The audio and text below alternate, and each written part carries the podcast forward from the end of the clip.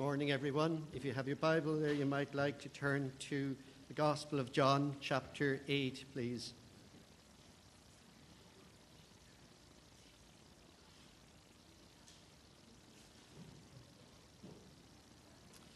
John chapter 8. Um, thank you, John, for reading from Galatians for us. He, Paul, writing in Galatians, speaks about the freedom that we have in Christ, and Jesus introduces that thought here as we look at it today, um, John chapter 8, and I'll read from, from verse 30.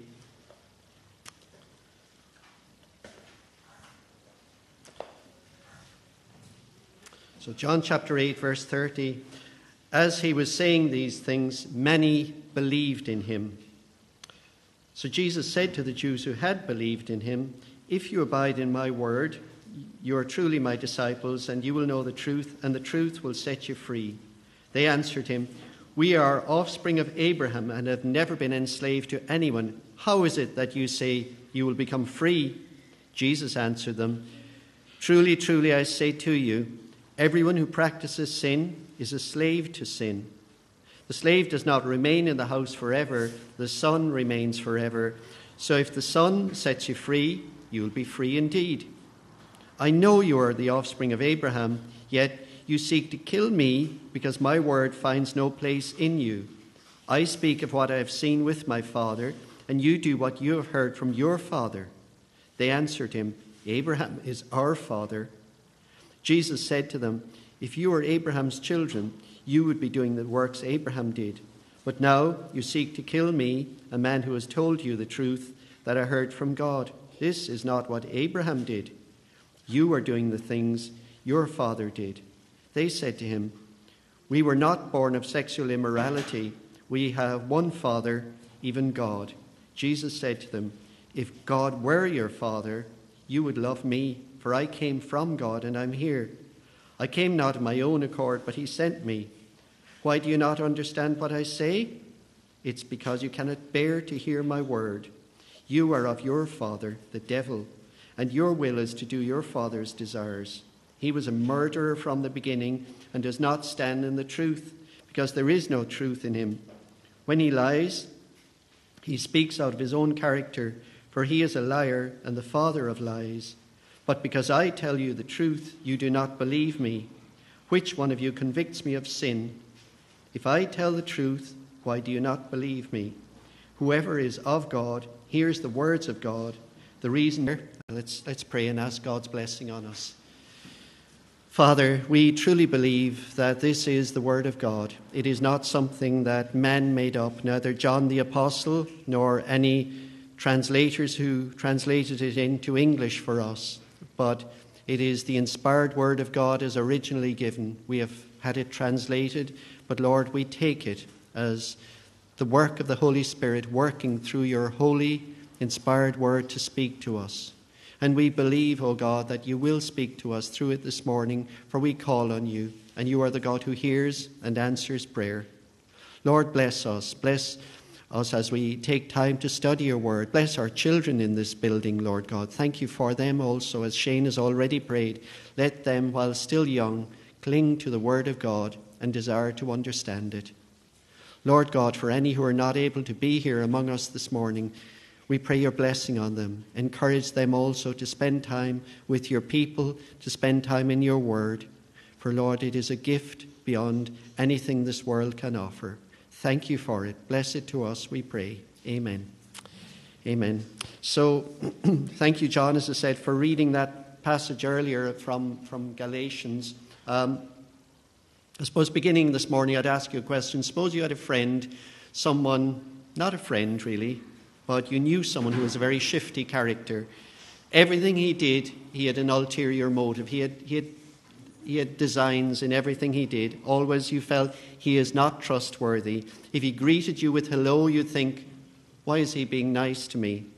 If he, if he says thank you, you're thinking it's because he wants me to do him a favor. If he says, can you, can you help me with something? You know there's always a second motive. There's always something in his mind. He is shifty character, deceitful, and all he ever does is for his own purposes. He's selfish, self centered, untrustworthy. Nothing is ever as it seems with him. And the worst thing is, he has some sort of a hold on you so that you can never really say, I want to have nothing more to do with this guy. You're always going to be under his sway. And that is what the devil is like. He has a hold on this world, he has a hold on mankind. And the hold he has is sin, because sin grips us. It's the way the world behaves, it's the way the devil holds us. And we are all going to be under his sway unless we are set free. And that's what Jesus came to do. When he says here, he will set us free, that is what he promises free from the influence of, of the world, free from the influence of the devil in our lives. and true freedom is actually being a slave, a slave to Jesus Christ. It is not being free to do our own thing, it is submitting ourselves to Jesus. And Jesus is speaking here, as we've said, to the people who've already said they, they put their faith in him, they've believed in him, and now he puts it to the test. But their reaction tells a lot about what they really believe. They misunderstand Jesus as he's talking then about freedom. For them, freedom is something external, it's something being free from being someone else's slave or servant. it's political, it's, it's practical. But when Jesus is speaking about freedom, he's speaking about spiritual freedom, something that sets you and me free.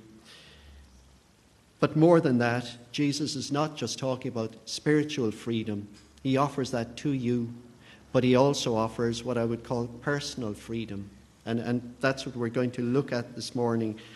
Because despite everything Jesus has said so far, and he's been talking for, for quite a while in this passage, and, and always keep in mind that when we get an account of Jesus talking to people, we get just the bare bones of it, just, just a snippet.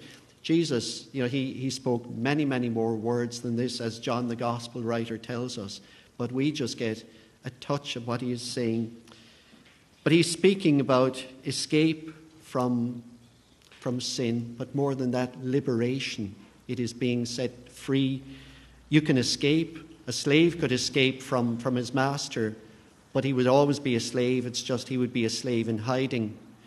But Jesus is talking about liberty. That's why he uses the illustration of being a son as opposed to a slave in a household.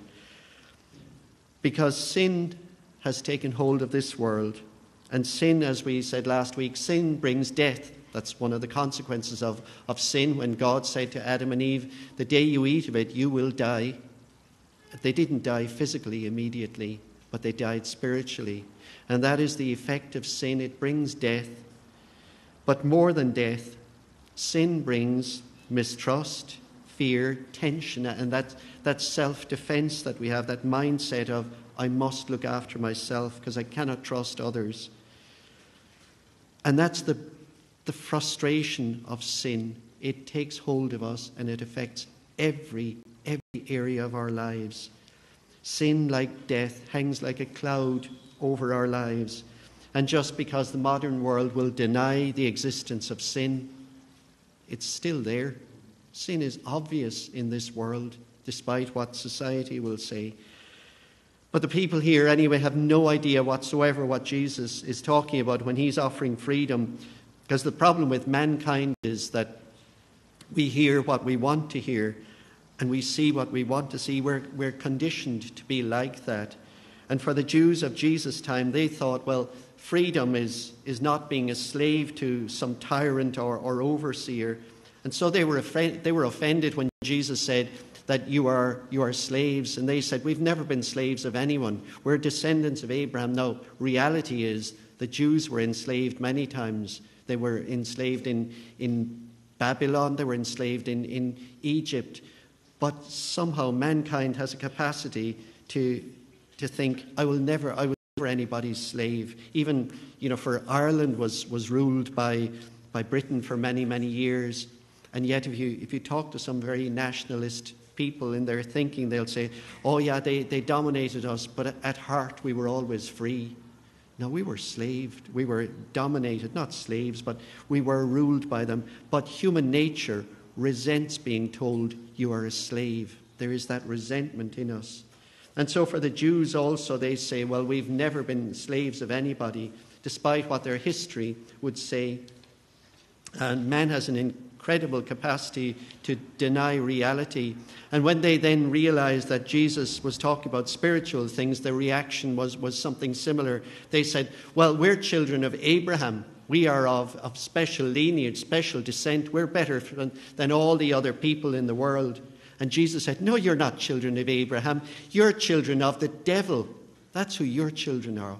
And it's, it's a very, very sharp thing to say, obviously, very, very offensive. But Jesus had to drive home the reality of their position because they didn't realize how precarious their situation is. They still believed in their own inherent goodness. And a bit like the Jews, everybody thinks in their own way that somehow I'm good before God. Even if nobody else is, is not, I'm actually good at heart. And all of us believe that. We may not see ourselves as being descendants of Abraham, but we each one of us have our own sense of self righteousness. We think how religious we are, or how good we are, or how intellectually understanding we are.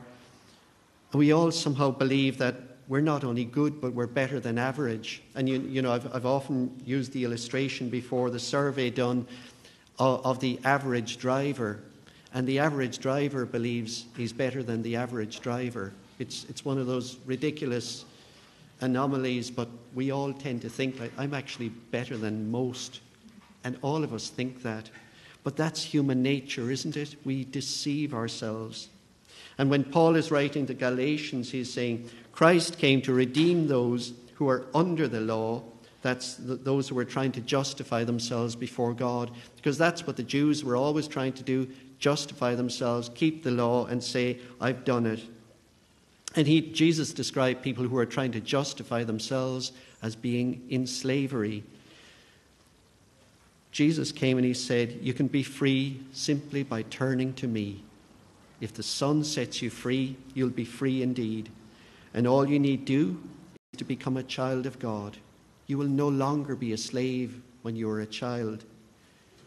And all that the law could never do, and the Jews are trying to keep the law, and, and you and I try to be good people before God in one way or another, and we cannot, we cannot impress God.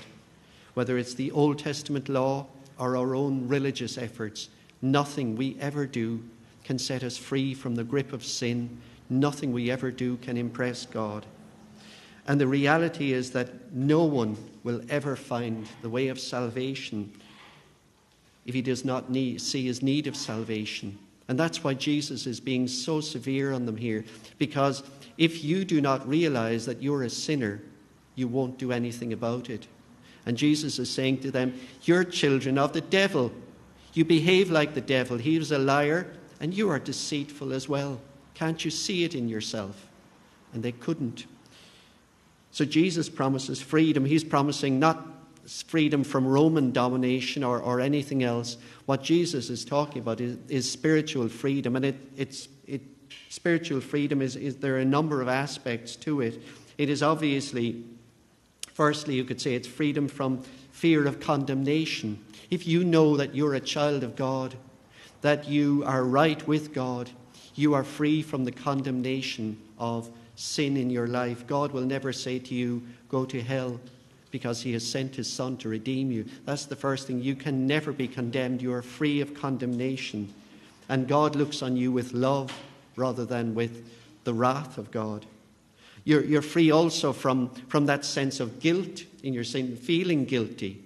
Um, Evelyn and myself were reading during the week, just our, our daily readings, and there was a woman described something in, in her childhood. Uh, she, she went into a shop um, with, with some friend and she thought she could trust this friend. But as she was in the shop with this friend of hers, this friend stole some things and put them in, in, in her pocket, not in her own pocket, but in, in her, her pocket. And she walked out with these things in her pocket. She, she didn't know what to do. She felt, what can I do? And, and her friend ushered her out, and they had stolen things. And she felt, my friend caused me to steal things. And she went home feeling guilty. knowing she had done wrong. She told her mom, and eventually she and her mom went back to the shop and they put things right. But the feeling of guilt, I have done wrong, even though she had not been caught, that sense of, I have done wrong, that is what sin does to us. But again, Jesus sets you free. He says, I have taken both the guilt, the condemnation, and the sense of guilt from you. I am freeing you from these things, free to rejoice in your salvation. When David was, was um, challenged by Nathan the prophet, and he wrote the Psalms, he says, Restore to me. He didn't say, Restore to me my salvation. He said, Restore to me the joy of my salvation. And that is what Jesus gives. He says, Rejoice in the freedom that you know when your sins are forgiven. Another aspect of, of, of, of freedom is that you, you're free from, from being a slave to sin. There is the sense that for a Christian, when you have the Holy Spirit in your life, there is no sin can dominate you. Because the Holy Spirit is within you, there is no, though you will always struggle with sin, there is no reason why you should ever have to give in to sin, because the Spirit of God within you enables you to overcome all sin. And I'm not preaching perfection in that we will always struggle, but there is the ability to say, turn from sin as never before. Jesus says, You are free from the hold of sin in your life. That is what Jesus does for us.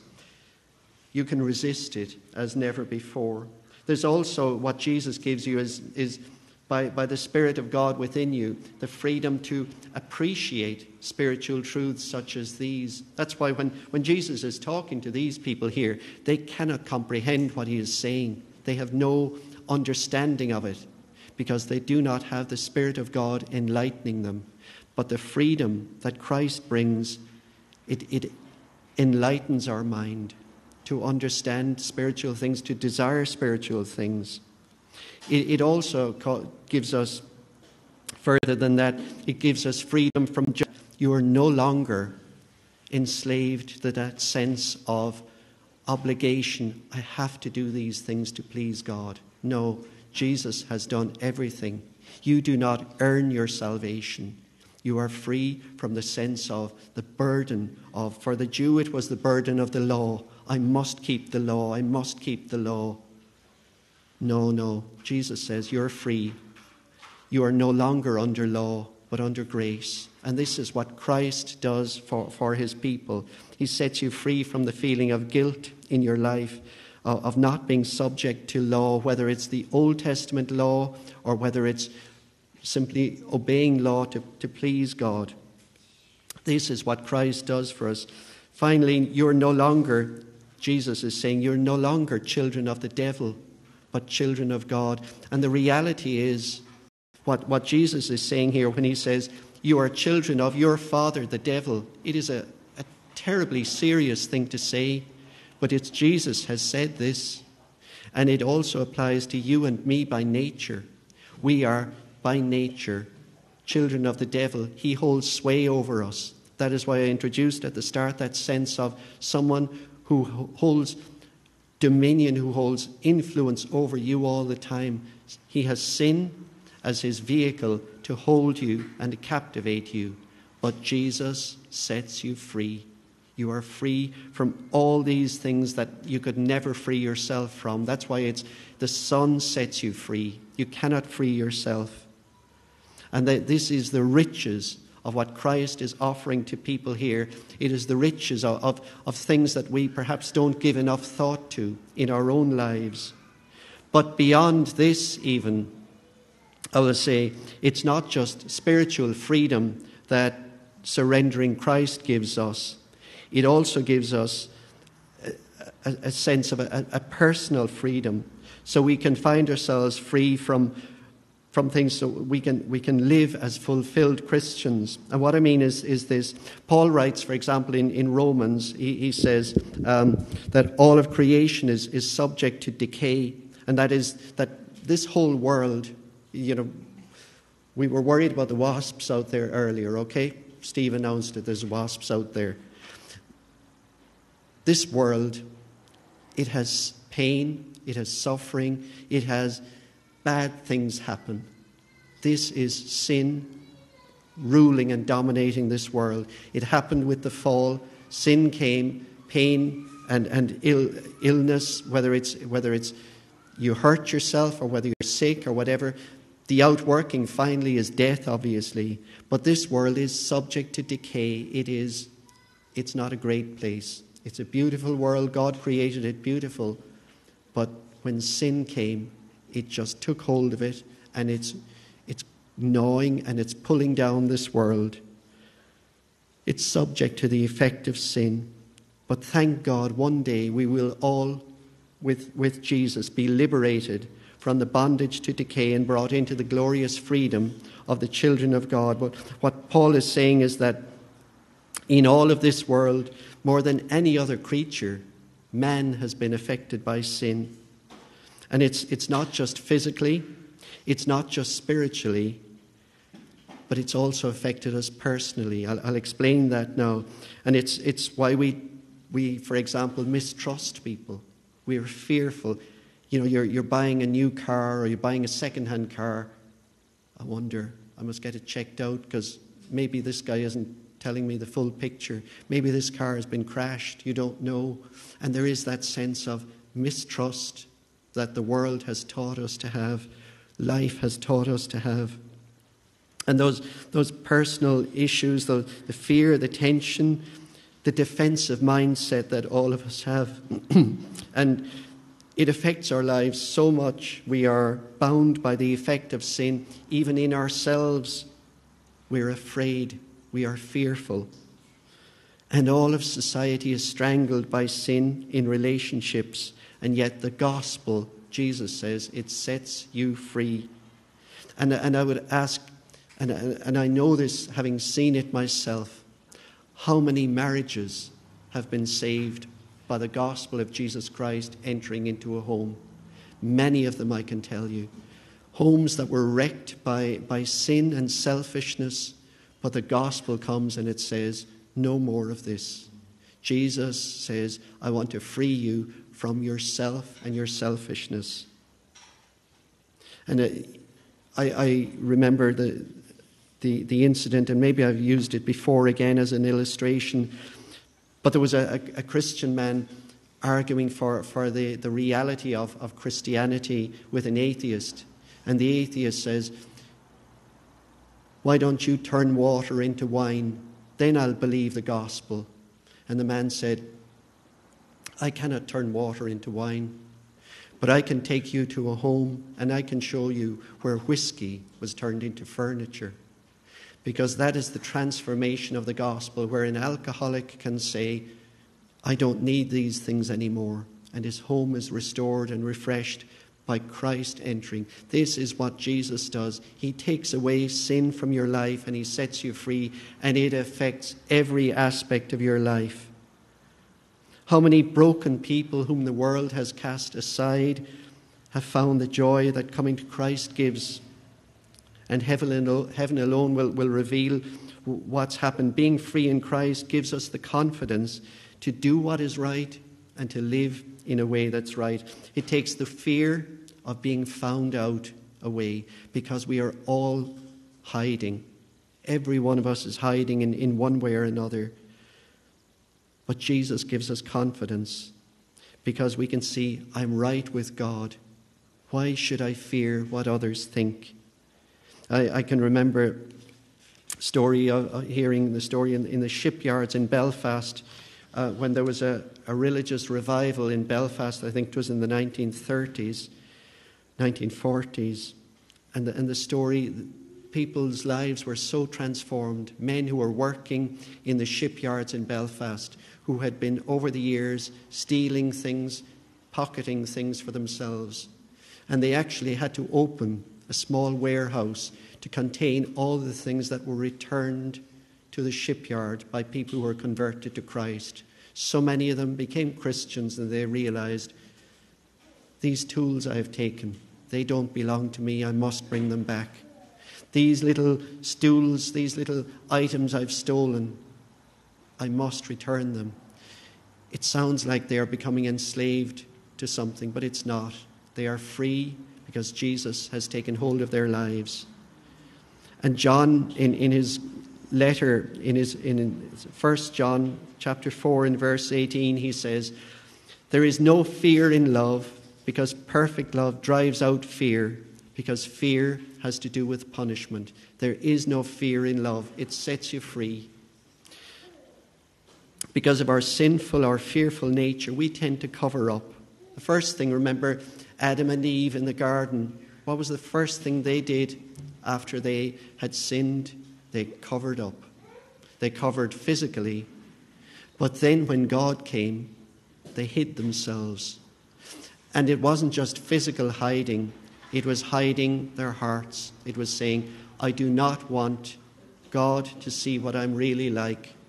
And we, dealing with each other, say, I do not want you to know what I'm really like, what I'm really thinking. I do not want these things because I must cover up. And that sense of self awareness suddenly took over in their lives. I need to hide. But Jesus says, You don't need to hide. I want to set you free. And it isn't the physical hiding that's important to us, it is the emotional, the personal hiding that affects us most. And that's what John is meaning when he says here that perfect love drives out fear. Because none of us wants to let our guard down. We all want to protect ourselves. But Jesus says, I have come to set you free. It's too painful, we think. I don't want others looking in my life. But Jesus says, Relax, trust me. You don't need to hide anything from me. We can't anyway. Jesus knows our hearts, our deepest thoughts. And, and all the petty things, you know, the, the, the, the horrible thing about sin and about how it, it holds us. It's, it's so very, very small in so many ways. It, it's like, I don't want someone to jump in the queue in front of me. And all of us feel that at times. I want to get a, a better result in the exam than her. I, I want to get a raise at work because someone else got a raise. I want, and it's putting me first. And Jesus says, No, it's not about you. When, when John read earlier from, from Galatians, he's, he read, The acts of the sinful nature are obvious, but the acts of the Spirit, the fruit of the Spirit, is love, joy, peace, patience, kindness. And these are the things Jesus says I want to bring out in your life. I want you to be free to be the person you really should be. If you remember in, in the Gospels, the, the James and John, the two apostles, and they, they said, Jesus, when, when we all get to, to the kingdom of heaven, can one of us be on your right and one of us on your left? It was that small little ego of theirs saying, I want to be nearest to Jesus. And Jesus rebuked them for it. Or, or remember the woman who poured perfume on Jesus' feet and she, they, they rebuked, this money should have been sold and the money, this should have been sold and the money given to the poor. And Jesus rebuked them and said, No, no, you've got it wrong. She has done a beautiful thing. Their pettiness was always coming out, but that is sin ruling our lives, taking hold of us. And it's that slavery to, to self obsession that Jesus came to deal with. But the sad thing is, the scary thing is, folks, it is a slow and a painful and a lifetime process. Jesus setting you free, it will take your whole life. But thank God, there will be an end. You will be free finally when Jesus comes back. We'll always wrestle with our sinful nature. Jesus came to set us free from it but it means dying to sinful, self centered attitudes, letting go of the things that put me first and allowing Jesus to have his way. And all of us know it should be like that, but we struggle. We will always struggle. Jesus came not just to deal with sin and its consequences, but with sinful, selfish behavior in us the things that subtly damage our relationships with others and even with ourselves. For the, the freedom that Christ gives, it causes us to look within ourselves and to see where our, our sinful pride puts us first and it damages us. And I think all of us know that, that in putting me first, I damage myself. But Jesus came and he said, I have come that you may have life and have it to the full. And it's that becoming a slave of Jesus means I don't need to worry anymore about myself. Jesus has done everything to free me from my sin, but from the, the hold of sin in my inner man. And in Colossians, Paul wrote, Since you died with Christ to the basic principles of this world, why, as though you still belong to it, do you still submit to its rules? Do not handle, do not taste, do not touch. And Paul says these rules, though they have an appearance of wisdom, are all destined to perish. And we make rules and make rules, but Jesus says, live by the Spirit, and you will no longer be controlled by the sinful nature. You will no longer be under the law against the law, because, because God's law is based on grace. So, as I say, spiritual freedom, it leads to personal freedom. But the one thing that we need to be careful of in the world we live in, when the world speaks of freedom, it has a different concept of it completely. Because when, when the world speaks of freedom, it talks about your rights, about human rights, about employees' rights, personal space, about the, the, the right to express yourself without being contradicted, about being under nobody's judgment and, and free to be what you want to be. That is not what Jesus is talking about here. That is not true freedom. That is becoming a slave to your own selfishness. When Jesus talks about freedom, he says, You become a servant of mine, a slave of mine, and I will set you free. To live otherwise is plain selfishness. When the world says, You have your rights, you have your freedom to be what you want to be, it is putting self back on the throne. This is contrary to the gospel of Jesus Christ. It is sin. It's being enslaved to self again. When you come to Christ, you lose all your rights, all ownership over your life. You have been bought at a price. You are not your own, is how Paul phrased it. Just to remind us again what true freedom is when, when Paul writes in Galatians, and I'll read, reread what, what John read just a moment ago. And he says, But if you are led by the Spirit, you are not under law. The, the works of the flesh are evident immorality, impurity, idolatry, sorcery, enmity, strife. These are, are, are the things that, that sin has a hold on us. But he says, the work of the Spirit, the fruit of the Spirit is love, joy, peace, patience, kindness, gentleness, self control. And I suspect that most of you here know those off by heart. But as we do often say, knowing the Bible and putting it into practice are two very different things. And the challenge for us to be true Christians, free in Christ, is to put those things into practice in our lives. May the Lord bless the, the study of His Word as we continue to live it out in our lives. Let's pray and ask His blessing. Father, I thank you for your Word, which always challenges us. Lord, whether it's poorly preached or well preached, it is the Word of God. It convicts us and convinces us of reality. And the reality is that we have a sinful nature by nature, but Christ came to set us free. And I pray that for everyone here this morning, Lord God, that all of us would appreciate what Jesus has done for us and that we would seek to live godly lives in response to a godly, wonderful salvation. Thank you, Lord God, for your grace to us in speaking through your word. And all this we pray in the name of Jesus, our Saviour. Amen.